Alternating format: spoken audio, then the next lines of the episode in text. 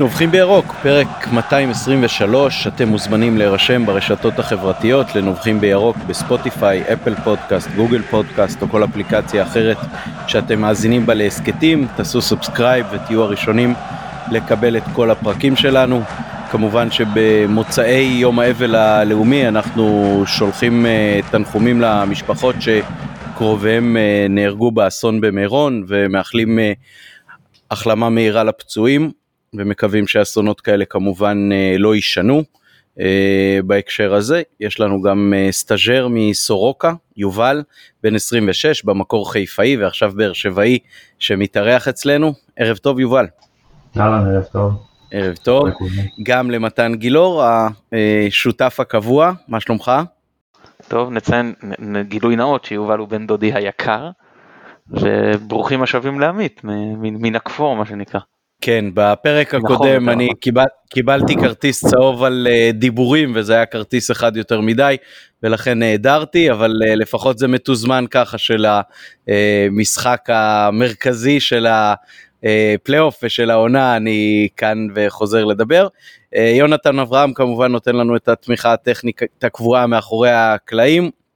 ונתחיל ישר עם הנביחות, הזכות הנביחה הראשונה לאורח יובל, לך על זה. טוב, אז uh, אני רוצה לדבר על uh, נושא שאני מניח שדובר עליו רבות, אבל אני רוצה להעלות אותו מכיוון קצת שונה, זה עומר אצילי. על יכולת הכדורגל אין מה לדבר, זה שחקן שכבר אני רואה שמדברים עליו ברמה ש... כמו שאז מכבי תל אביב הביאו את ערן זהבי והוא נתן להם את הפוש האחרון לאליפות, אז כבר יש דיבורים כאלה אצלנו. אה, על זה אין ספק בכלל על היכולת אה, הכדורגל שלו. אה, אבל אני רוצה לדבר על משהו שמאוד הפריע לי, וגם נחשפתי אליו הרבה כי עד לא מזמן ראינו כדורגל רק בטלוויזיה, וזה הדיבור עליו בטלוויזיה מבין השדרנים והפרשנים, וכמעט כל הדיבור של האנשי מקצוע האלה היה כאילו אצילי הוא הקורבן, וכאילו עומר אצילי הוא זה שנפגע מכל הסיפור, וכשהוא התקשה בהתחלה להבקיע, אז אמרו, כן, זה לא פשוט אחרי כל מה שעבר עליו. ואותי זה תמיד הרגיז שאמרו אחרי כל מה שעבר עליו. אה, אז שוב, אני, כמו שאתם מבינים, אני התנגדתי מהבחינה המוסרית לזה שיביאו אותו. הסיפור הזה כבר עבר כי הוא כאן, והוא שחקן מצוין ואין מה לדבר. אבל חוץ מצדיק אחד בסדום אורי אוזן שציין את מה שהוא עשה ולא את מה שעבר עליו, כל האחרים אמרו מה שעבר עליו וכו' וכו', אה, אז זה משהו שעדיין אה, מפריע לי ואני מקווה שמתישהו יפסיקו להשתמש בטרמינולוגיה הזאת. כן, אנחנו יכולים רק להצטרף כמי שגם בעצם אה, ברמה המוסרית חשבו לפני הצירוף של עומר אצילי שאולי ראוי להימנע מכך, בניגוד לאחרים אולי שקראו לכל מיני החרמות וכולי, בעיקר דברים שאולי ראיתי בטוויטר, אז אני חייב להגיד שמידת ה... אה, שגיאה בעיניי בהבאתו של אה, אצילי שהיא בטח לא מהמקום המקצועי כמו שאמרת היא כזאת שאפשר uh, להתנגד לזה אבל אני לא חושב שזה קיצוני עד כדי כך כמו uh, מהלכים נגיד שנגועים באיזה גזענות קשה חס וחלילה או משהו כזה שהיו גורמים לי אולי להתלבט יותר בהקשר הזה של uh, לנקוט צעד ממשי מעבר למימוש uh, חופש הביטוי. מתן נביחה שלך? כן, אני רק אתייחס לנביחה הקודמת, מה שאתה, בספר של הדברים שלך עמית, שזה באמת, אמנם התנגדנו, אבל מראש אמרנו שזה לא deal breaker, כאילו, או אפילו לא קרוב להיות כזה. לגבי הנביחה שלי, אז אני אגיד שנאמר לאחרונה, ובצדק, שלמכבי חסרות שמונה נקודות על מנת לזכות באליפות. אה, בהנחה, תחת הנחה שלא יקרה תרחיש המאוד מאוד מאוד לא סביר, שמכבי תל אביב יצליחו לעבור אותנו בהפרש השערים אם נסיים אותו מספר נקודות.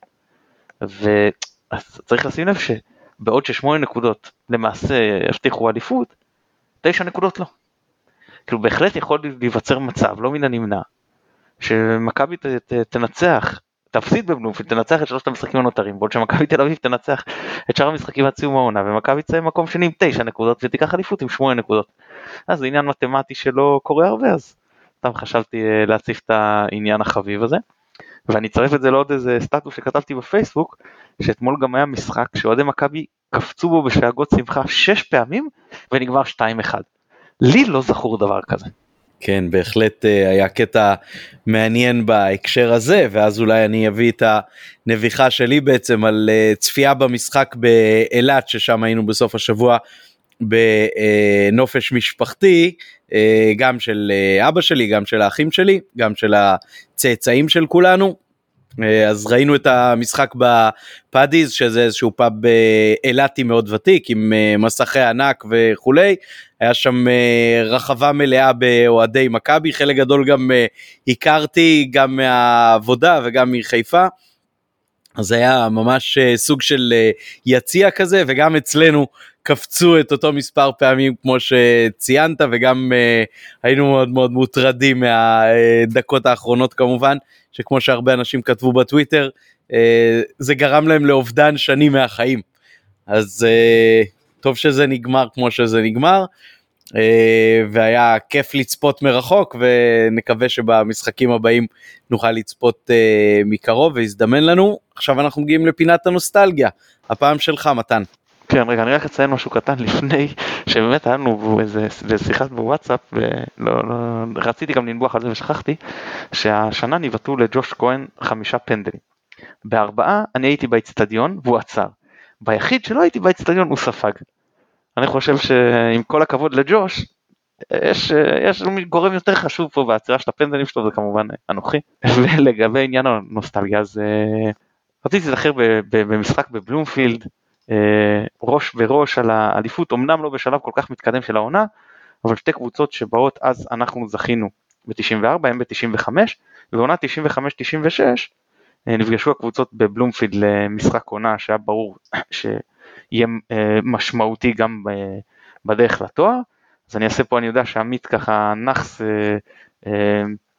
והוא ככה קצת מאמין בזה למרות שיובל ואני תמיד מגחכים על זה בינינו אבל אז אני אעשה פה אנטי ניחוסון כיוון שבאותה סיום של אותה עונה מכבי זכתה בדאבל. אז uh, ההרכב שפתח במשחק של מכבי היה כחוט השערה מאותו הרכב שפתח ב-5-0 המיתולוגי.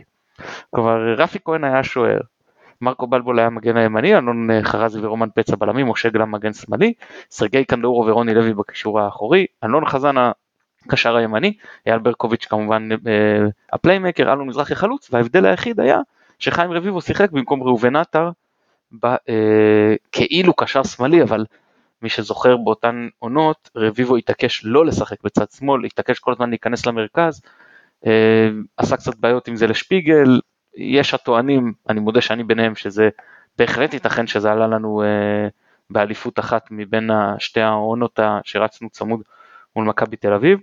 אז קודם כל השמות האלה זה באמת שמות שכל אחד כאילו כמעט כל אחד מהם הוא ממש כאילו בספר חקוק באותיות של אה, קידוש לבנה בספר דברי הימים של מכבי. גם המחליפים אמנם אדגרדו דינולפי לא עשה פה גדולות ומצורות הגיע כהבטחה מאוד גדולה ועופר שטרית כחלוץ כן אז אני מזכיר אם זיכרוננו מתני היו החילופים היו אמנם היו גם שלושה אבל זה היה שניים ושוער כאילו אם לא החלפת שוער נשארו לך רק שניים לנצל לשחקני השדה. אז אה, באותו משחק, בקיצור, מכבי פתחה בסערה עם שער מהיר בדקה השביעית כבר של אה, אייל ברקוביץ'. מכבי תל אביב הפכה, כשאת השתיים אחד, אלון חרזי אה, נופל על הרצפה, נאנק מכאבים, הנפילה שלו מבטלת את האופסייד, אז אגב היה נהוג לעצור, לא היה נהוג כמו היום שאם שחקן נופל, כאילו בסדר ממשיכים. ומכבי באמת המשיכה וכבשה ועשתה מהפך עוד לפני המחצית, ובמחצית השנייה יחסית בתחילתה אמ, רביבו אה, השווה, אם אני חושב שרביבו בישל לברקוביץ' וברקוביץ' לרביבו אגב, את אה, כל אחד מהשערים, או שזה אה, שטרית, אני לא בטוח, בשער השני גם יכול להיות. בכל מקרה אלון חרזי עם אותה נפילה שכבר כאבה לו גם בהמשך, נפל, החשיד לשחקן של מכבי תל אביב בדרך לשער וגם הורחק בכרטיס אדום. אה, מכבי תל לא ניצלה את היתרון המספרי והמשחק הסתיים ב-2-2 מול בלומפילד מלא, כשאז אגב מכבי לא הייתה מקבלת כמו היום רק מאחורי השער, אלא הייתה מקבלת עד אה, כאילו 5 עד 8 והייתה מביאה למשחקים כאלה 5 וחצי 6 אלפים אה, אוהדים.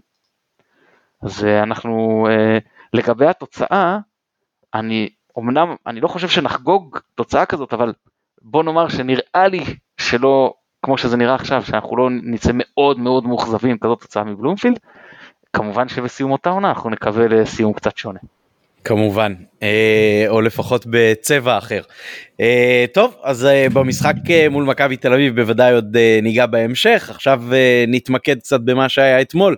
אז יובל, תן לנו את הסיכום שלך בעניין של הניצחון באיצטדיון המושבה, 2-1, פעם שנייה שאנחנו מנצחים שם השנה בתוצאה הזאת, פעם שנייה שג'וש כהן עוצר כדור עונשין, מה בעצם היו מפתחות הניצחון ואיך אתה מסכם את המשחק.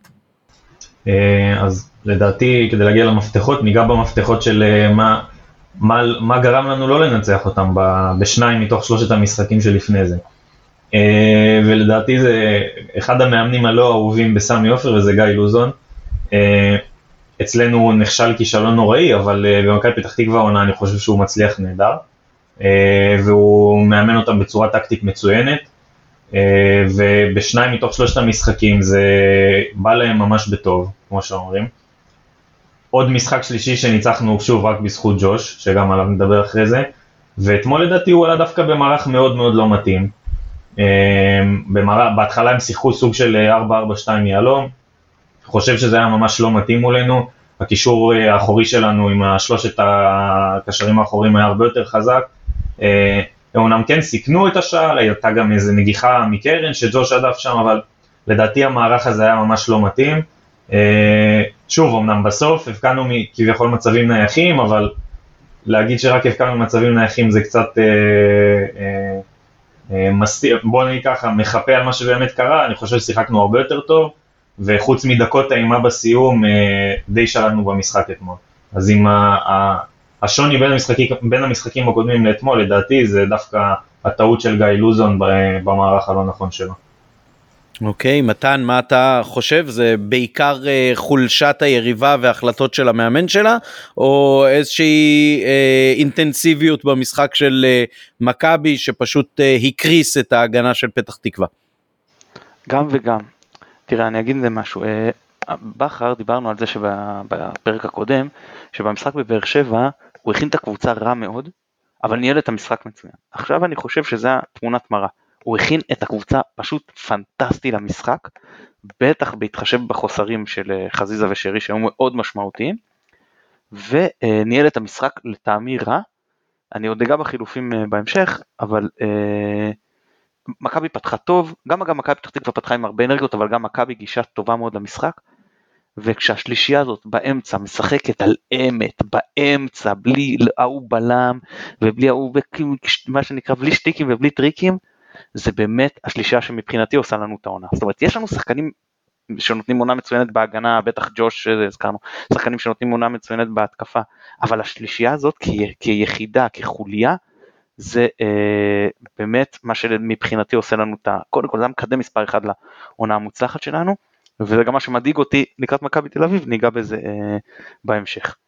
אה, תראה, אני הגעתי מודאג למשחק ואני אמרתי בפרק הקודם שאני לא זוכר אה, מצב שהגענו אליו, העונה בטח, שכל כך הרבה מנטל ההתקפה עומד על שחקן אחד, במקרה הזה אומר אצילי. ומהר מאוד נוכחתי לדעת שטעיתי, ואני שמח שטעיתי. ראשית, במחצית הראשונה יניק וילצחוט היה יותר משמעותי מעומר אצילי, אמנם אצילי בישל את השער, אבל ההתקפות זרמו והיעילות ההתקפית אצל אה, וילצחוט הייתה הרבה יותר גבוהה. זה, זה התחיל, הוא התחיל לא טוב. ואז אה, דודן אחר ש, שהיה איתי אמר לי שהוא כנראה, כנראה כבר לא ישחק מחליף נגד מכבי תל אביב ובאותו רגע הוא השתנה, טחן את המגן שלו למצב שלוזון פשוט הבין שאליהו לא מסוגל להתמודד והוא פשוט היה חייב להחליף אותו במחצית, עד כדי כך. אה, הכניס כדורים טובים, הוא עדיין לא חד בעיקר בכל מה שקשור מול השאר, אבל הוא הזיז כדור, הוא גרם להגנה לקרוס אליו, זה באמת היה נראה הרבה יותר וילדסחוט שאנחנו אה, מכירים, ויצאתי מהמשחק בהרגשה של אוקיי, וילדסחוט בטוח ייכנס מחליף נגד מכבי תל אביב, כבר כאילו כמעט ואין סיכוי שלו. ועכשיו אה, ג'רלדש וקנדיל ש, שיהיו מישהו בהם שיפתח שיהיה טיפה עייף, הנה יש פה נקודה, נקודה ש, שאפשר להיות אולי טיפה אופטימיים גם לקראת המשחק נגד מכבי תל אביב. אה, גם אצילי אגב היה טוב שלא השתמע שלא אבל אה, לקח לו זמן להיכנס למשחק גם הבישול הכניס אותו מחצית שנייה היה יותר פעיל. האמצע כמו שאמרתי היה חזק אז אני רוצה לגעת פה בשני דגשים לגבי נטע לביא ומוחמד אבו פאני. קודם כל מוחמד אבו פאני אחרי תקופה פחות טובה משחק שני ברציפות השחקן מספר אחד של מכבי גם הגנתית, הוא פשוט, הוא מתעלק על שחקנים והוא לא מוותר. אם הוא לא מוציא את הכדור אז הוא גורם להם לעבוד, הוא מעכב להם את ההתקפות, אה, עוזר בצדדים וגם התקפית, אה, מאיים מבחוץ, אפילו אם זה לא תמיד עובד. אתמול שבעה דריבלים משבעה ניסיונות, שבעה דריבלים מוצלחים, זה, זה חולץ פקקים באמצע גם עם לביא שעושה את הדברים האלה. עכשיו אה, עוד דבר שיאמר לזכותו של ברק בכר, אמרתי לפני המשחק, גם למי שהיה במשחק, אמרתי שנגד בני יהודה, מי שזוכר במשחק החוץ האחרון, בכר בא עם ההברקה של הכניסות לעומק של נטע לביא. ואמרתי מעניין עם איזה הברקה הוא יבוא הפעם, כי אין ברירה, אתה חייב להביא איזה משהו שחסרים לך כאלה שחקנים בהתקפה. אז קודם כל גם אבו פאני וגם לביא שיחקו קדמיים, כאילו זה השלי, רודריגז היה יותר קרוב להגנה והיה סוג של בור ביניהם לבין רודריגז, בסדר זה נסבל, כאילו זה במשחק הזה זה לגמרי נסבל. אה, אה, לשלוח אותם יותר קדימה ולתמוך בהתקפה, לביא ממש היה כאילו בעמדה בכלל קדמית שהוא לא רגיל אליה, אה, ראינו שזה בסדר, עלה לו ביותר עיבודים, אבל גם באזורים שזה בסדר יותר לאבד בהם, זה לא, מה שנקרא, חמישה עיבודים שם פחות קריטיים מעיבוד אחד של רודריגז על אה, סף הרחבה, כן? אה, אז בכלל, באמת, אני מבחינתי הייתי מאוד מרוצה מהשלישייה הזאת, אני מסכים יובל שמכבי הייתה הרבה יותר טובה, אגב, אני חושב שבאחד אחד שהיה סיבוב קודם, היינו יותר טובים מאשר בשתיים אחד הזה, אבל בסדר, כאילו לפעמים אתה מנצל את המצבים וזה יותר חשוב.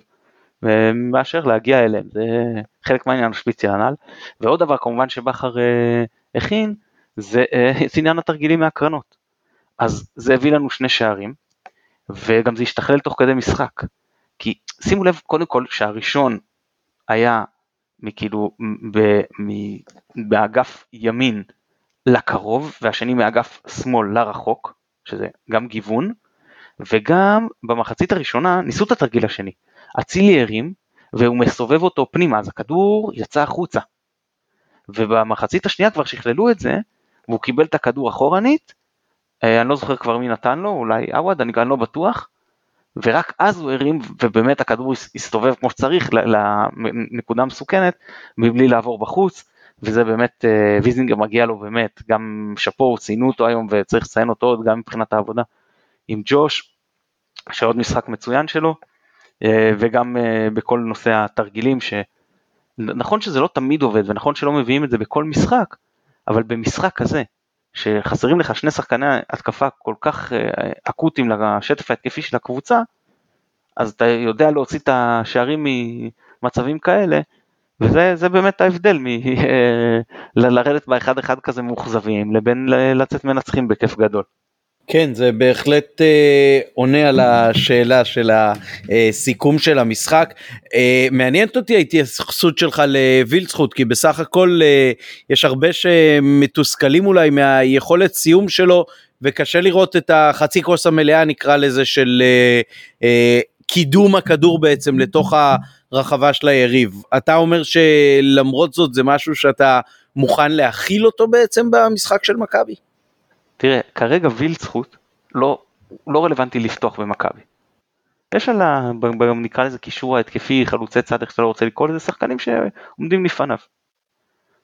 וכן חלק מהעניין הוא שהוא כרגע יש בעיה עם היכולת שלו להכניס את הדבר העגול הזה לתוך השער. אגב גם לחזיזה יש קצת בעיה עם זה עכשיו, אבל אצל וילצחוט זה עוד יותר בולט, הוא לא מצליח לייצר את הבעיטה שתסכן, כן לפחות אצל חזיזה היה צריך איזושהי התאבדות של ויטור שם להוציא את הכדור. כן, אבל אה, מה שהוא הראה אתמול, זה ברמה שאתה אומר, אני בהחלט יכול להשתמש בו, בטח בחלק האחרון של משחקים, בטח כשיש אה, שטחים, ובטח במשחק הקרוב נגד מכבי תל אביב.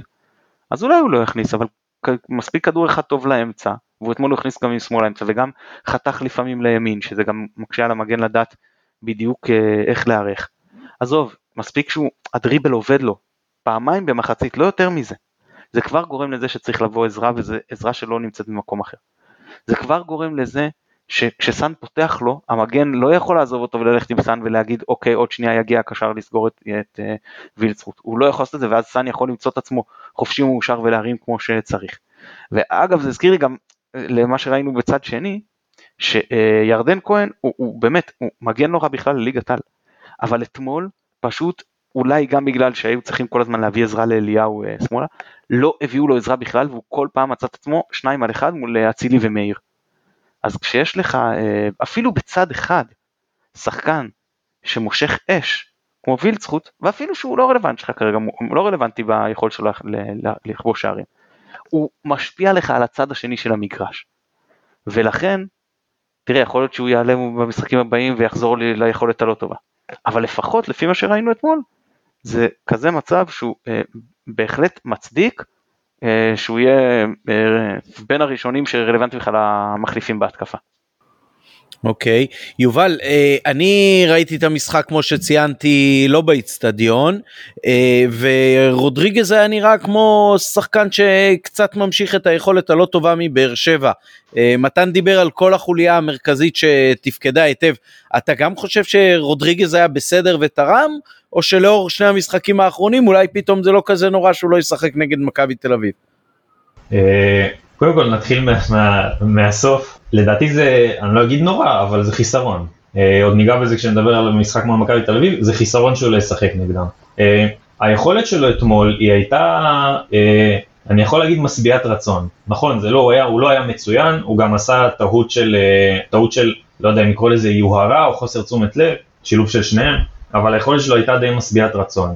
אה, לעומת זאת נגיד במשחק בטרנר הוא היה הרבה פחות טוב, והוא גם עשה את השטות שגרמה לו לקבל צהוב, שבגלל הצהוב הזה הוא לא ישחק בשבוע הבא בבלומפילד. אני אומר שוב, אתמול היה משביע רצון, למזלנו היו לידו עוד שני קשרים שבאמת, אחד מהם אבו פאני היה לו משחק אה, מעולה, פשוט מעולה.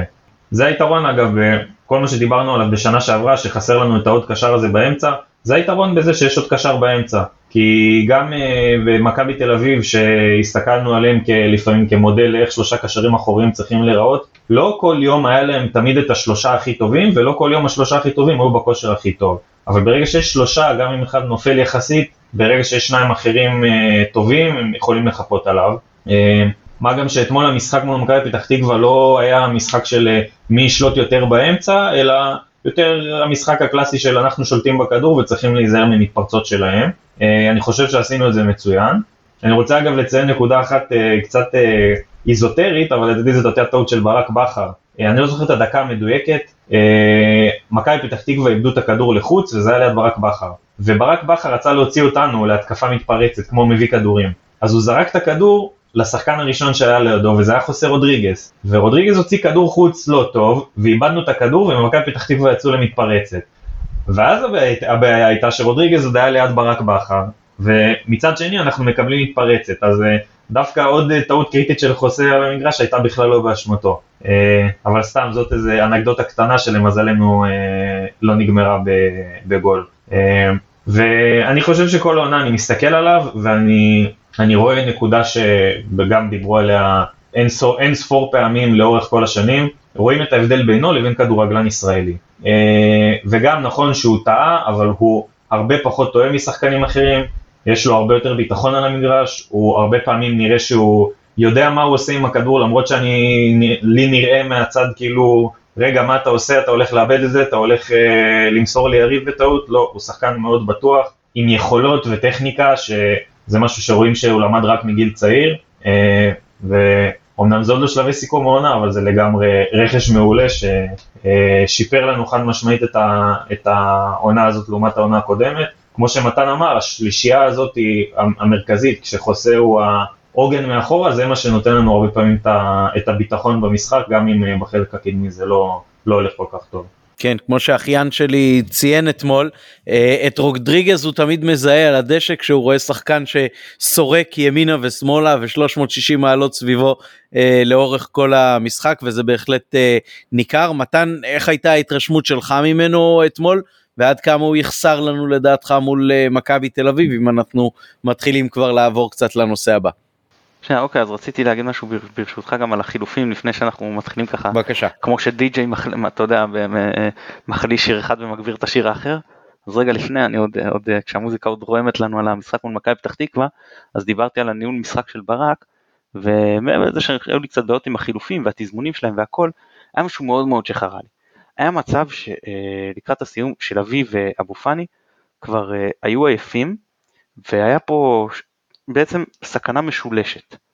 אחת הייתה שזה יעלה לנו נזק במשחק. בטח כשהוא התכוון להחליף אותם, הוא גם זיהה את זה אה, בכר, הוא הביא את אה, אשכנזי ומאור לוי לעמדת החילופים, אני מניח שהוא התכוון להחליף את שניהם. והוא אה, ויתר על זה כשספגנו את שער המצמק. עכשיו מקצועית באותן דקות אני העדפתי את אשכנזי ומאור לוי שיכולים לרוץ, לשרוף שטחים, מאשר את אבו פאני ולוי שלא מסוגלים לזוז. זאת אומרת מקצועית אני חושב שזה נכון, לא נכון להשאיר אותם על המגרש, זה לא שאתה אומר דקה 60 אני מחליף שחקן כדי שינוח, עכשיו אני סופג שער אה, מצמק ואני לא רוצה אולי להחליף אותו, אני רוצה לחכות עוד 15 דקות, לא, פה הם היו גמורים, רק גרמו נזק באותן דקות, היה עדיף להוריד אותם וכן לבצע את החילוף לטעמי. אה, דבר השני, הסכנה השנייה, זה סכנה של אה, צהוב, שניהם היו בסכנת צהוב לגביע, אז שוב, בעיקר כשהם עייפים, אתה יודע, אתה, חמצן לא מגיע למוח, אתה מושך, אתה מאחר בתזמון של הגליץ', זה גם היה אה, סכנה. ודבר, אה, סכנה השלישית זה כמובן פציעה. כששחקנים משחקים בעונה עמוסה, בעיקר בדקות, נקרא לזה עומס שולי גובר, כן? ככל שאתה, שאתה מתקרב יותר לסיום המשחק ואתה יותר עייף, הסיכוי ל, ל, ל, לפציעה אה, גדל, וגם כי מפציעות עומס, וגם לא משנה, כל אה, חבלה, כל אה, תנועה לא טובה, כל דבר כזה, יובל אולי יתקן אותי פה עם הידע הרפואי שלו, אבל לפי מה שאני יודע מניסיון שקראתי לא מעט על, על סיפור של רפואת ספורט, בעיקר אני מודה שזה גם ב-NBA וכל מיני כאלה וכדורגל אירופאי, אז באמת מדברים על זה ש, שאותה תנועה, אותו, אותה חבלה, אותה מכה, אה, אה, בעומס יותר גדול, הסיכוי שזה יוביל לפציעה בכלל ויותר חמורה בפרט, הוא גם יותר גדול. ולכן אני חושב שזה היה אה, חלק מניהול לא נכון, וסתם היה לסכן אותם לקראת, אה, שוב, גם זה פגע אני חושב מקצועית באותו משחק וגם זה היה לסכן לקראת העתיד. אה, זה, זה לגבי הניהול, גם היה מקום אני חושב אולי לשחק קצת עם הערכים, אה, למשל עווד בשמאל זה לא עובד, עווד הוא לא שחקן קו, אצילי נכון שהוא כל הזמן נכנס לאמצע, אבל הוא יותר מתאים לשחק על הקו, אז אני חושב שהיה נכון בשלב מסוים, כשרוקאביצה נכנס, להעביר את אה, עווד אה, ימינה ואת, אה, או שהם נכנסו ביחד, לא, זה היה חילוף כפול. אז, אז לשים את עווד בימין, את אצילי בשמאל ואת רוקאביצה באמצע, אם כבר היה יותר הגיוני מאשר את עווד בשמאל ואת אצילי בימין. יתר כן, אני חושב שבכלל היה נכון לעבור לשחק עם שניהם באמצע. או לשחק עם שלישיית הקישור, לפניהם אצילי, לפניהם שני חלוצים, או לשחק 4-4-2 לא סימטרי. אפשר לגוון פה. אבל לשים ככה זה פשוט היה נראה שזה לא מתאים, וגם עוד לפני השער המצמק, מכבי פתח תקווה השתלטו על המשחק, אמנם הם לא הגיעו להרבה מצבים באותם דקות, אבל הם כן הגבירו לחץ וכן הצליחו להחזיק בכדור וכן אנחנו פחות שלטנו גם בקצב המשחק וגם אה, אה, הצלחנו פחות אה, להגיע למצבים קורצים. ואני חושב שחבל, זה כאילו בסופו של דבר לשמחתנו זה לא עלה לנו בנקודות, אבל להמשך אני חושב שהיה אפשר לגלות פה יותר יצירתיות. כן, אולי לפני שאנחנו עוברים... כן, כן, כן, אני אענה, רגע, אז ניתן ליובל שרצה לדבר על ג'וש, ואחרי זה אני אענה על השאלה לרודריגז, כי רציתי לדבר עליו כבר. בבקשה. כן, אז נקודה, אה, לפני שנעבור לדבר על המשחק הבא, זה אה, ג'וש כהן. אה, לפעמים אני אוהב להסתכל על כדורגל, בוא נגיד, בפרספקטיבה קצת יותר רחבה מהקבוצה הזו או הקבוצה הזו, נגיד על שיטות של איך קבוצות משחקות ולמה הן בוחרות לשחק ככה.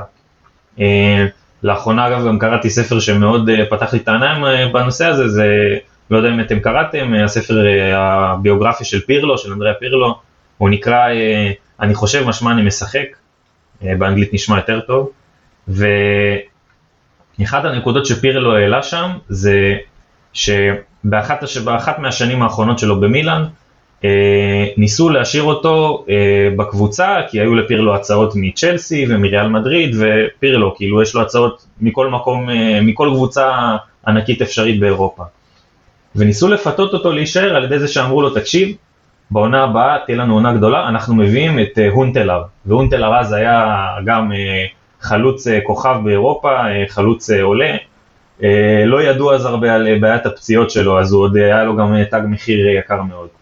ופירלו כותב בספר, אני לא מבין למה ניסו לפתות אותי על ידי הבאת חלוצים, כשאני משחק במילאן, שקודם כל השורשים של הקבוצה הזאת זה הגנה, ולא סתם הגנה, הוא אומר, אני שיחקתי את כל מה שלמדתי במילאן, למדתי מ, בעיקר ממלדיני, מנסטה, משחקנים כאלה.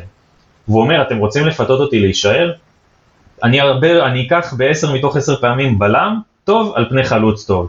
כי חלוץ טוב הוא אומר גם אם לא הולך לו, בסדר אז לא הולך לחלוץ. אבל הבלם טוב זה זה שמשאיר אותך במשחק. אז אני לא רוצה לדבר על בלמים, אני רוצה לדבר על שוער. וקבוצות לפעמים כדי לבנות אה, מערכים ו- ולהביא שורת כוכבים ושמות נוצצים, מביאים תמיד חלוצים יקרים וזה גם הרבה פעמים עולה הרבה מאוד כסף. אה, אבל יש א', מגמה של התייקרות כללית של שחקנים, באופן פרטי יש מגמת התייקרות של שחקני הגנה. אנחנו רואים שחקני הגנה ושוערים שגם נמכרים היום במחירים הזויים, ולדעתי זה גם משהו שקבוצות הבינו, שיכולה להיות קבוצה מצוינת, אבל בתשע מתוך עשר פעמים, מתוך עשרה משחקים היא תהיה נהדרת, אבל יהיה לה את המשחק העשירי הזה שהיא לא תהיה כל כך טובה והיא צריכה מישהו מאחורה שיכולה לסמוך עליו. וג'וש לדעתי העונה זה השחקן הזה שאנחנו יכולים לסמוך עליו, שגם כשיש לנו איזשהו מחדל הגנתי, גם כשאנחנו אה, מגיעים למצב אה, של פנדל לרעתנו, שזה אחד מהמצבים אה, הכי גרועים שאפשר להגיע אליהם בהגנה, יש הרגשה שיש על מי לסמוך מאחורה. וזה שוער שמביא ממש במו ידיו נקודות. וזה לא סתם עצירה פה, עצירה שם, זה שוער, כמו שאמרנו, ארבעה פנדלים לעצור זה נתון אה, כמעט חסר תקדים, אבל היו לו, אם תזכרו, עוד עדיפות אתמול גדולות במשחק. אה, אפילו בהתחלה, כשהיה במצב של 0-0, נגיחה טובה מאוד של אה, בלוריאן, הבלם מקרן, וג'וש נתן שם, נתן שם עצירה טובה, ורק ככה ממחשבה של שבריר שנייה עולות לי עוד איזה 2-3 הצלות של ג'וש, שלא סתם היו הצלות טובות, אלא גם הביאו נקודות, השאירו אותנו במשחק, שמרו לנו ליתרון. אה, אז נכון, יש לנו התקפה, את ההתקפה הכי טובה בליגה, אבל אם תחשבו על זה, בסוף, כאילו, העוד מילימטר הזה שאולי יהיה שווה את האליפות, יכול להיות שזה כן אה, רשום על שם ג'וש.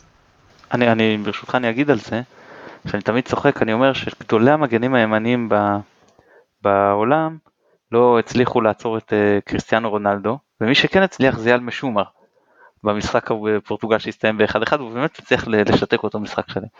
אז בהשאלה אני אגיד שגדולי הפנדליסטים של ליגת העל לא הצליחו, מה שסן מנחם עם הראש uh, הצליח לעשות, וזה להכניע את uh, ג'וש כהן. טוב, אני, אם אתם רוצים עוד על זה, אני אעבור לדבר על הסיפור עם רודריגז. אז קודם רגע, כל, רגע אני... שנייה, אני, אני רק רוצה להגיד בהקשר של uh, ג'וש, דיברתם קודם על זה שרואים שרודריגז לא גדל פה מבחינת כדורגל, רואים שג'וש יש לו את הרוח הספורטיבית במובן המקצועני של המילה, uh, מאוד מאוד אמריקאי. יש יכולת ריכוז מאוד גבוהה לאורך 90 דקות, יש uh, דברים ש, שהם פשוט נראים מאוד מאוד uh, קלים וחלק מהזרימה הטבעית של המשחק כשזה אצלו, גם כשזה הצלות מאוד מאוד הירואיות. אתה לא רואה איזה השתוללות שלו סביב העניין הזה, אלא, אלא פשוט זה חלק ממה שהוא, ואני חושב שהריכוז הזה בעיקר בקבוצה שהשוער שלה לא נדרש הרבה פעמים להיבחן, אלא רק בסיטואציות בודדות לאורך המשחק, זה חלק גדול מהאיכות שלו.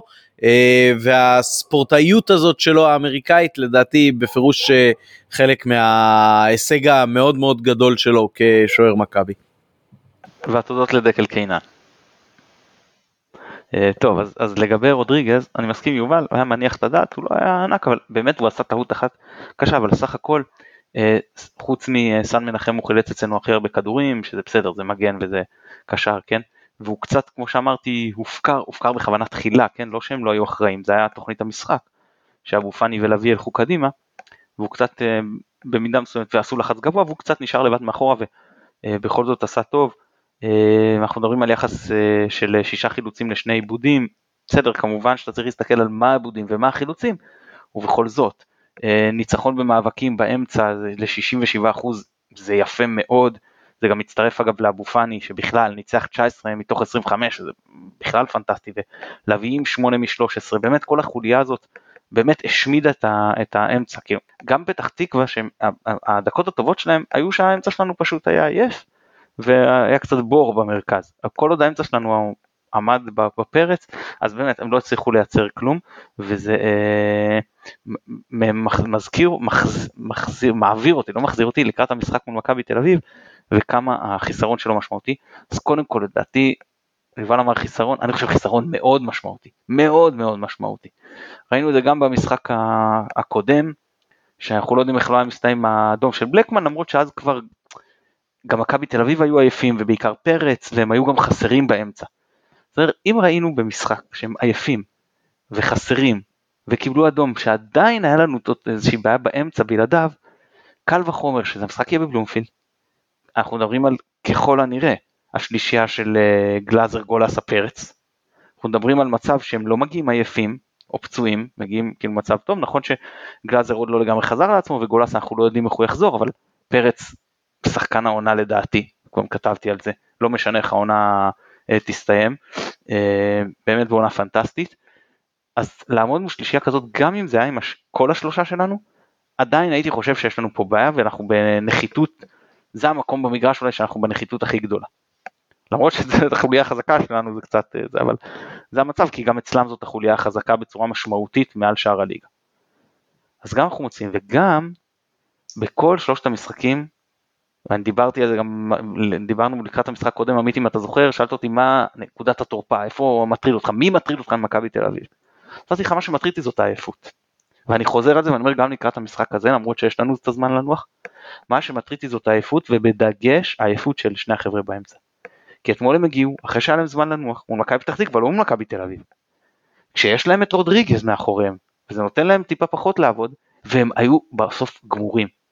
עכשיו הם יצטרכו להתמודד עם כל הקישור האימתני הזה של מכבי תל אביב, משחק שהם יצטרכו לעבוד בו הרבה יותר, כשאין להם מישהו לסמוך כאילו חוץ מהם, וגם אין כל כך תחלופה, כאילו, תוציא אותם ואת מי תכניס במקום. אשכנזי מאור לוי זה יכול להתאים לך אולי דקות אחרונות מול מכבי פתח תקווה, ואני לא יודע אם זה יכול לסחוב עכשיו אה, חצי שעה מול מכבי תל אביב, אולי כתוספת, אבל לא, לא יודע אם במקום. אה, וזה אגב הבדל גדול בין הקבוצות, שאני מאוד מקווה שזה לא מה שיכריע את האליפות. כי אתה מגיע למשחק עם לביא ואבו פאני ואז איזשהו בור מאוד גדול שאולי, מה שאמרנו, אשכנזי מאור לוי קצת דקות, כנוסף לא יודע מה. והם מגיעים למצב שהם יכולים להביא לך מהספסל את קרצב, את ריקן, את צייני, ופשוט לעשות לך, לא משנה מי באמצע אצלם באותו יום יצא עייף, יהיה לו טוב, יקבל צהוב וזה, הם יכולים להחליף. החבר'ה שלנו, להביא שוב עם ה... יקבל איזה צהוב דקה 20 ומשהו, כבר נוצר לך בור באמצע, הקשר האחורי שלך שלא אמור להיות אחורי, עכשיו משחק שלם לא יכול לתקל ופרץ יכול לעבור. אני, אני באמת, זה הרחקה ש... מהמשחק הזה מאוד מאוד uh, מטרידה אותי, אני דיברתי פה במשך שבועות, אני יודע שמתי היקר לא אהב לשמוע את זה, שכמה אני חושב שניהול אה, הצהובים הוא חלק מניהול סגל וכמה חשוב לתזמן את העניין הזה של הצהובים, וזה נפל לנו בול כאילו בצורה באמת הכי, הכי גרוע זה יכול להיות אם הוא ולוי ביחד, אבל גם זה שהוא באמת חסר לנו במשחק הזה, מבחינתי זה חיסרון ענק. אין הרבה שחקנים במכבי שהייתי אומר, אה, ברור שנגיד ג'וש זה היה יותר גרוע, או במקרה הנוכחי רז מאיר בכלל אין לך מחליף, או אין לך, לא יודע מה עושים עכשיו בלי רז מאיר, פתאום שחקן שכאילו אתה אומר שבקלאסי הוא מחליף, מה אתה עושה עכשיו בלעדיו, כי גם את טימותי מוזי יוצאת על ההשאלה, כאילו אין לך היום מגן ימני לשחק כי הוא לא נמצא, כן. אבל באמת הייתי מעדיף נגיד שכל שחקן בהתקפה יהיה חסר, ולא יהיה חסר לי אחד משלישיית האמצע. אמ, הייתי מעדיף שנגיד סאן אפילו יהיה חסר ולא יהיה לי חסר רודריגז. אמ, או אפילו ארד שראינו שגרשון יכול להיכנס לזה ולא יהיה לי חסר רודריגז. אמ, ואם אני כבר עובר לפתרון, תראו, אני לא שומע אותך עמית, אתה מדבר על מיוט. אז, אז לחכות עם הפתרון? ואת זה יונתן יערוך, אני אחכה, אמתין עם הפתרון. כן, אז uh, לפני שנשמע את הפתרון שלך מתן, בוא נשמע אולי קודם את uh, יובל, איך uh, הוא היה מתמודד, איך הוא יתמודד עם החיסרון הזה של רודריגז באמצע. זה לחזק את ההגנה עם uh, שלושה בלמים, או כמו שבכר בעצם עלה במשחק בית האחרון מול uh, מכבי תל אביב עם uh, שניים אחוריים וכל מה שאפשר מכיוון uh, החלק ההתקפי שלנו. אז באמת לדעתי זה, זה אלה שני הפתרונות. מה שהוא עשה מול מכבי תל אביב במשחק הקודם, הוא שם אם אני לא טועה את שרי באמצע, אה, ושרי אומנם הוא שחקן התקפה מעולה, אבל הוא לא, נגיד ככה, הוא לא פראייר אה, אה, הגנתית, יש לו, הוא מאוד פיזי, הוא שחקן מאוד חזק, הוא מהיר, אה, הוא לא מוותר בקלות, ואני חושב ש... הוא אומנם לא עצר את uh, מכבי תל אביב, אבל הוא כן עזר לבלום אותם קצת בדרך אל השער שלנו, אם אפשר להגיד את זה ככה. Uh, עוד דבר שהוא עשה זה, כשיש שלושה קשרים באמצע, אז זה תמיד יפריע לאחד, זה תמיד ייתן לנו, בוא. זה, זה ימנע מאיתנו להיות בחיסרון מספרים מול הקשרים שלהם. אז נכון, גם אם זה לא קשר אחורי או קשר מרכזי טבעי, אם זה שחקן אה, אה, שיותר מסריב מקדימה, עצם הנוכחות שלו מנעה את העוד הצטרפות הזאת אולי של דור פרץ, או מנעה את האפשרות של ייני לטייל אה, חופשי עם הכדור במרכז המגרש אה, ולעבור את החצי בלי שאף אחד מפריע לו. אז אה, כמו שאמרת, לשחק עם מה שבא ליד בתור קשר אמצעי שלישי זאת אופציה. והאופציה השנייה זה שיטת שלושה בלמים, שאני חושב שברק השתמש בה בצורה מאוד מאוד חכמה, נגד קריית שמונה זה היה, נכון?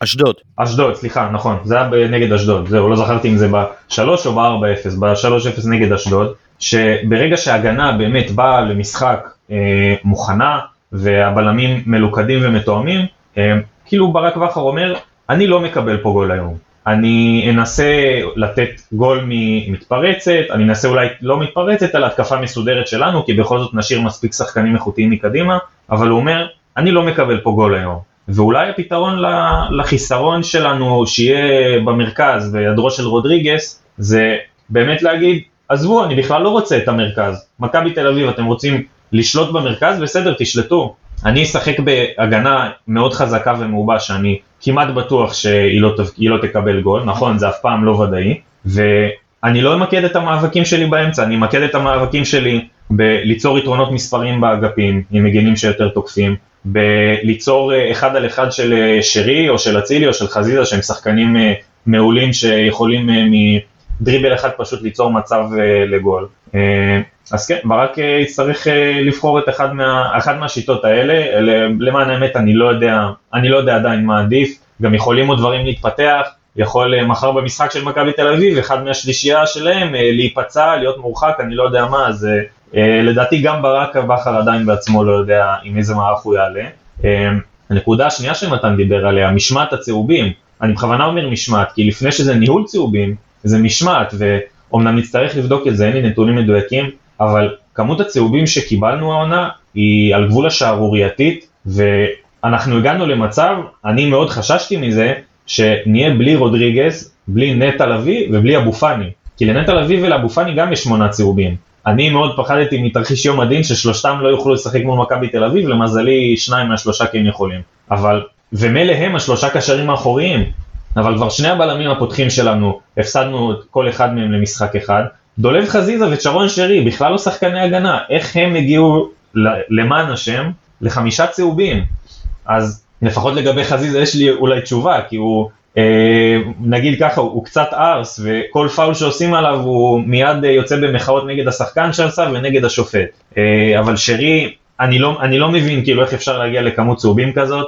רגע, אה, חזיזה? חזיזה לא לחמישה, חזיזה לתשעה. לתשעה, סליחה, לתשעה צהובים. זה עוד יותר כאילו, זה כמות שהיא לא, לא בלתי נתפסת לקשר התקפי. אז אני חושב שעוד לפני הניהול זה משמעת, ולבוא ולדבר עם שחקנים ולא יודע, לעשות איזה שהם אולי תרגילי הגנה בסיסיים של איך לעצור התקפה בלי לקבל צהוב, איך לגשת לטאקל בלי לקבל צהוב. אנחנו כולם יודעים, אה, מכירים את הצהובים המטופשים האלה של נטע, ששחקן עובר אותו והוא תופס אותו מיד ביד. לפעמים זה רק בדקה 70, לפעמים כמו שמתן אומר זה יכול להיות בדקה 20 מול מכבי תל אביב, ואז זהו, יש לך חמאה באמצע. אז משמעת זה דבר ראשון, כמובן ניהול הצהובים שהוא לצערי זה איזשהו משהו שחשבנו שהוא רק אצל מרקו בלבול היה לא טוב, אז הנה אנחנו רואים שגם בצוות המקצועי הנוכחי זה נקודה שלא שמים עליה דגש, אה, ולצערי אנחנו מגיעים למשחק שיותר מדי שחקנים היו בסכנה. גם אתמול אה, אצילי היה עם צהוב אה, מוקדם מתחילת המשחק ופחדנו שהוא יקבל, עופרי ארד היה עם צהוב ופחדנו שהוא יקבל, והעניין הזה שמגיעים למשחק כל כך מרכזי, עם כל כך הרבה פחד שיותר מדי שחקנים יעדרו, זה גם משהו שיכול לפגוע במשחק של הקבוצה, במיוחד במשחק כמו אתמול בדקות סיום מאוד מותחות שכל שחקן אה, חשב פעמיים אם כן לעשות פאול או לא. אז לדעתי, אם כבר, אמנם עוד לא נסתכל על העונה הבאה, אבל אם נרצה בעונה הבאה להימנע מהמצבים מה, אה, המפחידים האלה, שאין לנו שחקנים משמעותיים במשחקים משמעותיים, יצטרכו לעבוד על זה בצורה הרבה יותר משמעותית. כן, תודה רבה אה, יובל. מתן, בוא תן לנו את הפתרון שלך מבין האפשרויות, או שיש לך איזשהו רעיון אחר, איך בכר יכול אה, להפתיע מחר את מכבי תל אביב, לא מחר, אלא בשבוע הבא, את מכבי תל אביב. תראה, בסופו של דבר אנחנו מגיעים עם עשרה בנקרים נקרא לזה בהרכב. כן, זה ג'וש כהן, רז מאיר, עופרי ארד, בוגדן פלניץ', סן מנחם, נטע לביא, מוחמד אבו פאני, דולב חזיזה, עומר אצילי וגודסווי דוניו. קשה לי לראות מצב שהעשרה האלה לא נמצאים בהרכב. אה, דוניו זה כמובן ידוע לא הבחירה הראשונה שלי, אבל כשרוקאביצה, רוקאביצה היום רלוונטי ל-10 דקות רבע שעה, מעבר לזה פשוט אין לו אוויר, ו... אה, אז בטח שלא לשטוח. ואז יש לנו מבחינתי שלושה פתרונות. על שניים מהם דיברתם. אחד זה לשחק כמו שחקנו משחק קודם עם שרי. עכשיו לשחק איתו יותר בקישור, יותר 4, 2, 3, 1, 4, 1, 4, 1, לא יודע, לא... זה גם חלק ממנו, אבל מבחינת השחקן זה שרי. אני אזכיר שבמשחק קודם הוא לא היה טוב. כן הוא תרם קצת הגנתית, כן הוא אה, אחרי הפתיחה, שהוא פחות היה מעורב, הוא בא קצת יותר אחורה, עזר לשחרר לחץ. תרומה התקפית שלו הייתה מאוד דלה. מצד שני צריך לזכור ששני אה, השערים, בוא נאמר ככה, מאז הדקה העשירית של פתיחת העונה נגד מכבי תל אביב, כבשנו מהם רק במצבים נייחים. אני לא חושב שאצלנו אולי חוץ מעומר אצילי שחקן שיותר רלוונטי למצבים נייחים מאשר אה, שרי. אולי אצילי יותר בהרמות אבל שרי באיום על השאר בדיוק כמו שראינו נגד uh, באר שבע כן uh, אז זה גם נקודה למחשבה. הדבר השני זה כמובן רמי גרשון. להגיד אני שם יותר דגש על ההגנה א' הם אלה שצריכים יותר לתקוף ואני יכול לנצל את מתפרצות ב' כמו שיובל אמר אם אני לא מסוגל להתמודד איתם באמצע, אולי פשוט אני אוותר על האמצע, כן, ואני אתן להם, אה, למרות שזה לא ממש איך שאנחנו משחקים העונה ואנחנו מאוד אוהבים לחץ גבוה, בעיקר בפתיחת המשחק, אבל יכול להיות שצריך לנסות לשחק אחרת, נקל לענות עם שלושה בלמים, שגם שלושה בלמים נזכור, זה תמיד משהו שאתה יכול לעבור מקו הגנה של חמש, זאת אומרת סוג של חמש, אה, נגיד שתיים, שתיים, אחד, או איך שלא נקרא לזה, למצב שאתה אומר, אוקיי, המגנים שלי הם סוג של קיצוניים עכשיו, ואני עובר לשחק אה, 343. זה, זה גם אגב ככה שיחקנו באשדוד, שיחקנו 343. והאופציה שלא העליתם היא יובל אשכנזי. להגיד אוקיי אין לי שחקן כרגע, הלך לי שחקן באמצע, מי הבא בתור מבחינתי, מבחינת ההיררכיה, אני עדיין רוצה לשחק עם שלושה באמצע, האחד שתיים שלי לא יהיה אה, רודריגז ולפניו אביב ואבו פאני, הוא יהיה לביא ולפניו אה, אבו פאני ואשכנזי. עכשיו תראו, נכון שאשכנזי לא באותה יכולת של שנה שעברה. ונכון שמבחינה התקפית הוא לא נותן לי הרבה והוא גם לא שחקן שהגנה זה הטיקט שלו. אבל הוא כן שחקן של עבודה והוא כן שחקן שירוץ והוא כן שחקן שלפחות מחצית או אפילו 60 דקות יכול לתת הנשמה, להפריע, להילחם על כדורים, אפשר גם לתת לו תפקיד יותר טקטי, יובל באמת זה עם האישיות שלו, יכול להיות שהוא לא יהיה בזה הכי טוב אבל אני בטוח שאם אה, בכר יגיד לו, שמע אני יודע שנקודת החוזק שלך זה אותן כניסות לעומק, אני לא רוצה את זה עכשיו. אני רוצה שאתה תילחם באמצע, אני רוצה שאתה תבוא לעזור אולי קצת בהנעת כדור לצדדים שאתה יודע לעשות את זה, אבל גם תחפה על המגנים אם צריך, פה אני צריך אותך היום, מבחינתי זאת אפשרות, אפשרות לא כל כך אה, רעה. אה, לגבי מה אני חושב, אני חושב שברק בכר יעלה עם שרי בסופו של דבר. אה, מה אני הייתי עושה? אני יכול להגיד לכם שזה ממש ממש קשה לבחור מבין השלוש אפשרויות האלה. אני חושב, אני חושב בסופו של דבר הייתי עולה עם שלושה בלמים, אבל זה מאוד קשה, ממש אה, יתרונות גדולים וחסרונות גדולים לכל אחת. משלוש האפשרויות. טוב אני חייב להגיד שא' אה, רעיון מאוד מעניין מה שאמרת עם אה, אשכנזי למרות שכאילו זה צריך היה להיות ה obvious של לקחת את השחקן הבא בתור ולשמור על השיטה. אני פחות אוהב את הרעיון של שלושה בלמים בגלל בעצם איך שזה נתפס לא על ידי הקהל אלא על ידי הקבוצה עצמה אני חושב שיש משהו שמשדר בזה אה, קצת ללכת אחורה וקצת אה, באנו לשחק על תיקו והרבה פעמים כשאתה בא לשחק על תיקו אתה בעצם אה, מוותר על המשחק ובסוף אה, מפסיד את כל הקופה ו, ובטח בקבוצה עם אוריינטציה התקפית כמו מכבי אני חושב שזה כאילו ללכת קצת נגד ה-DNA של עצמך לא במובן הרומנטי של הדברים אלא במובן הפרקטי של איך השחקנים מתפקדים על הדשא כאילו אוקיי זה, זה מה שאתה אומר לנו? זה מה שאתה אומר לנו בין השורות? כאילו תיקו טוב לנו אז בוא נלך אחורה. ואז נורא נורא קשה לייצר גם את ה... היפוך המחשבתי אם חס וחלילה אתה מקבל אה, איזשהו שער ונקלע לפיגור. תראה, כמו שציינתי, אנחנו לא, אנחנו לא מאוד מצליחים לסכן את מכבי תל אביב במשחק חי, אלא בעיקר במצבים נייחים. השאלה אם אתה רוצה לזרוק יותר שחקני התקפה, שאתה אומר, אני גם ככה לא מצליח עם זה, ולא עוד שחקן הגנה שלפחות ימנע מהם. כאילו צריך להודות שמעבר לעשר דקות הראשונות של העונה, הגענו לכמה מצבים טובים, דוניו והוואט וזה, אבל זה בהפרש הקבוצה שהיה לך הכי קשה לסכן אותה. כן. סתם אני, אני מעלה את זה כמו מחשבה, אני לא פוסל את מה שאתה אומר, אני פשוט אומר שיש גם היגיון לבוא ולהגיד דווקא במשחק הזה, אם אני יודע שקשה לי במשחק מסודר להגיע נגדם, אז אני לא רוצה לעלות עם ארבעה שחקני התקפה שגם ככה לא ייתנו לי ואני משלם על זה הגנתית. יכול להיות שעדיף לעלות עם עוד שחקן הגנה, לקוות לאותם קרנות, לאותם מצבים נייחים. שאגב נזכור שרמי גרשון גם כבר יצא לו לכבוש, אומנם מכבי, אבל יצא לו גם לכבוש מקרן בנבחרת, שזה אז נגד פורטוגל עוד אם הכרנו את רונלדו. אה, סתם שהוא גם יכול להיות רלוונטי בדברים האלה. סתם, שוב, נקודה למחשבה, לא, לא הכרעתי. כן, אני, אני מעדיף בכל זאת לא, לא את השלושה בלמים, כי אני אה, לא חושב שמכבי תצליח אה, בהכרח לתפקד אה, בזכות זה הגנתית הרבה יותר טוב, אם היא אה, תגיד אוקיי, אה, קחו אתם את הכדור ובואו תלחצו עלינו, אני לא חושב שמכבי היא קבוצה עם, עם רמת הריכוז, אני לא חושב שערד הוא בכושר המיטבי בעניין הזה, אני לא חושב שסאן ורז מאיר הם השחקני הגנה כמגינים שיכולים אה, לתת את הביטחון הזה שאנחנו נשחק ולא נספוג, להפך, אני חושב שזה יהיה אה, פרצה יותר גדולה שקורית לגנב או למכבי תל אביב לבוא ולתקוף אותנו וגם אה, לכבוש נגדנו, אני מעדיף את הפתרון של אשכנזי או אפילו לעלות כמו שעלינו מולם אה, בבית במשחק האחרון. אה, אז מה אתם אומרים? קונים תיקו? או שהולכים על כל הקופה, יובל, ואני מוסיף לעניין הזה אה, עוד שאלה ככה עם אה, טוויסט, שזה דווקא הרעיון של הבת שלי.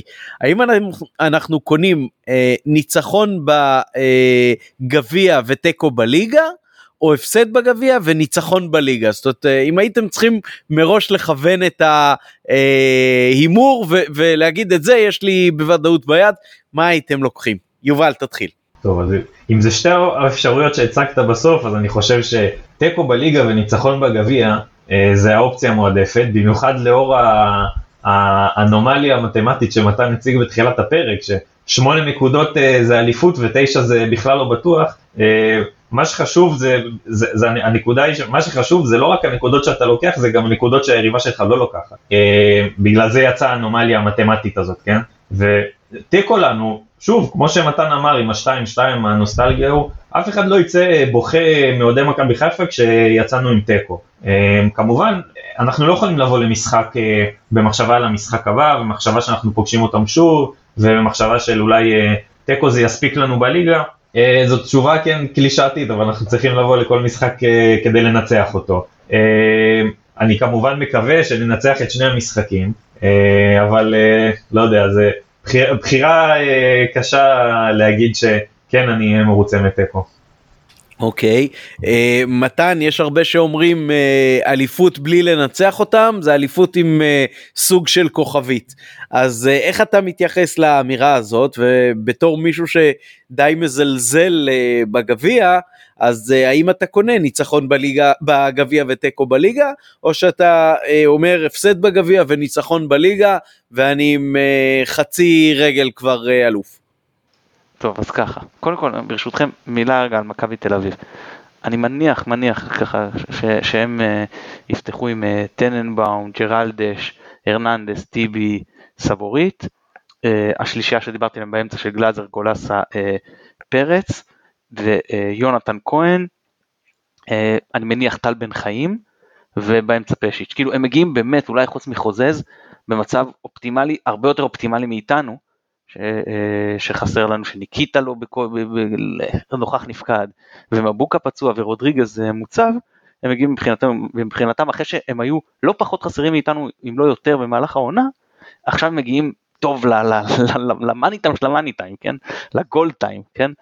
אה, זה ייאמר לזכותם. פה אצילי פשוט יצטרך לעזור, אני חושב על יונתן כהן וסבורית ביחד על רז מאיר, עם זה שאין לנו שלישייה באמצע שתיתן עזרה בצד, יש לנו רק צמד באמצע, והעזרה שהם יכולים לתת ההגנתית היא מוגבלת, ושרי בטח לא ירוץ לעזור שם. אולי הוא יכול להישאר באמצע ואחד מהם ילך, אבל בגדול פה אצילי וגם חזיזה בצד השני, אבל בעיקר בעיקר אצילי צריך לתת פה עזרה מאוד מאוד אה, גדולה, אני מזהה פה סוג של נקודת תורפה שמאוד מאוד מדאיגה אותי. עכשיו לגבי מה שאמרת, אז קודם כל, המפגשים בין, הש... בין הקבוצות, מה זה לא מעניינים אותי? קוריוז, דבר איתי על זה כשאני ארוץ ל three-peat, בסדר? אז אני אגיד לך, זה פשוט לא מעניין אותי, זה כאילו, מישהו זוכר שעונה, דיברתי על 90 ו... ו, ו ו-5-6. מישהו זוכר שעונה לפני 94-5 אנחנו ניצחנו 3-0 ו-0-0? זה מעניין מישהו שנראה לך מאוהדי מכבי תל שלא ניצחו אותנו וזכו באליפות מלנצח אותנו? אני אלך איתך הלאה. עונה 99-2000 אנחנו מנצחים את הפועל תל אביב בבית, שני המשחקים בבלומפילד תיקו. זה עניין מישהו את הפועל, בהפועל תל אביב? זה כאב להם באיזושהי צורה? עונה אחר כך, אנחנו עושים פעמיים תיקו והם אה, מפסידים בחוץ. בבית פעמיים תיקו ומפסידים בחוץ מהשאר של אונישנקו אם אני לא טועה. היה אכפת למישהו מאוהדי מכבי אחרי שבע שנים שזכו באליפות שאוי לא לא ניצחנו את הפועל תל אביב ראש בראש? באמת את מי זה מעניין. אז כמו שאמרתי בפרק שעבר שהתחילו לדון על איפה נזכה באליפות אמרתי שמבחינתי זה יכול להיות בביוב המרכזי של בירן מקסור שם להניף להם את הצלחת. אז אותו דבר אני אומר עכשיו באמת כאילו מה זה לא אכפת לי להפסיד את כל המשחקים במכבי תל אביב ובסופו של דבר להניף צלחת? זה לגבי השאלה הזאת.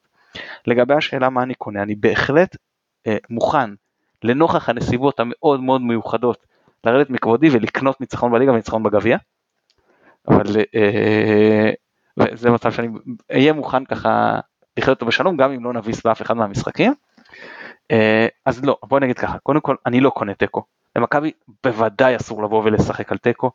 יכול להיות שאם אתה מגיע עייף, פצוע, מוצב, לא יודע, לדקה 85, או נגיד מכבי תל אביב, שהגיעו בעשרה שחקנים, שבאמת כבר גם הם התעייפו, עם פרץ הוא השחקן החשוב שלהם שהיה כבר אאוט לגמרי, בדקות האחרונות נגדנו, אז הם שיחקו על תיקו, וזה היה ברור שזה מה שהם היו צריכים לעשות. אם אנחנו נגיע למצב דומה במשחק שיהיה, זה באמת מה שאנחנו צריכים לעשות. אבל כקונספט, לא, לא. לבוא ולנסות לנצח את המשחק הזה, אני גם לא קונה תיקו מראש. אה, לדעתי מחר הם יפרקו את באר שבע, ואני אה, לא חושב שבאר שבע תפתח רגליים משהו, כן, אני לא כמו אוהדי מכבי טיב שאומרים יסדרו לכם וזה, לא, אני פשוט חושב שפשוט אה, מכבי טיב יבואו להתפוצץ עליהם.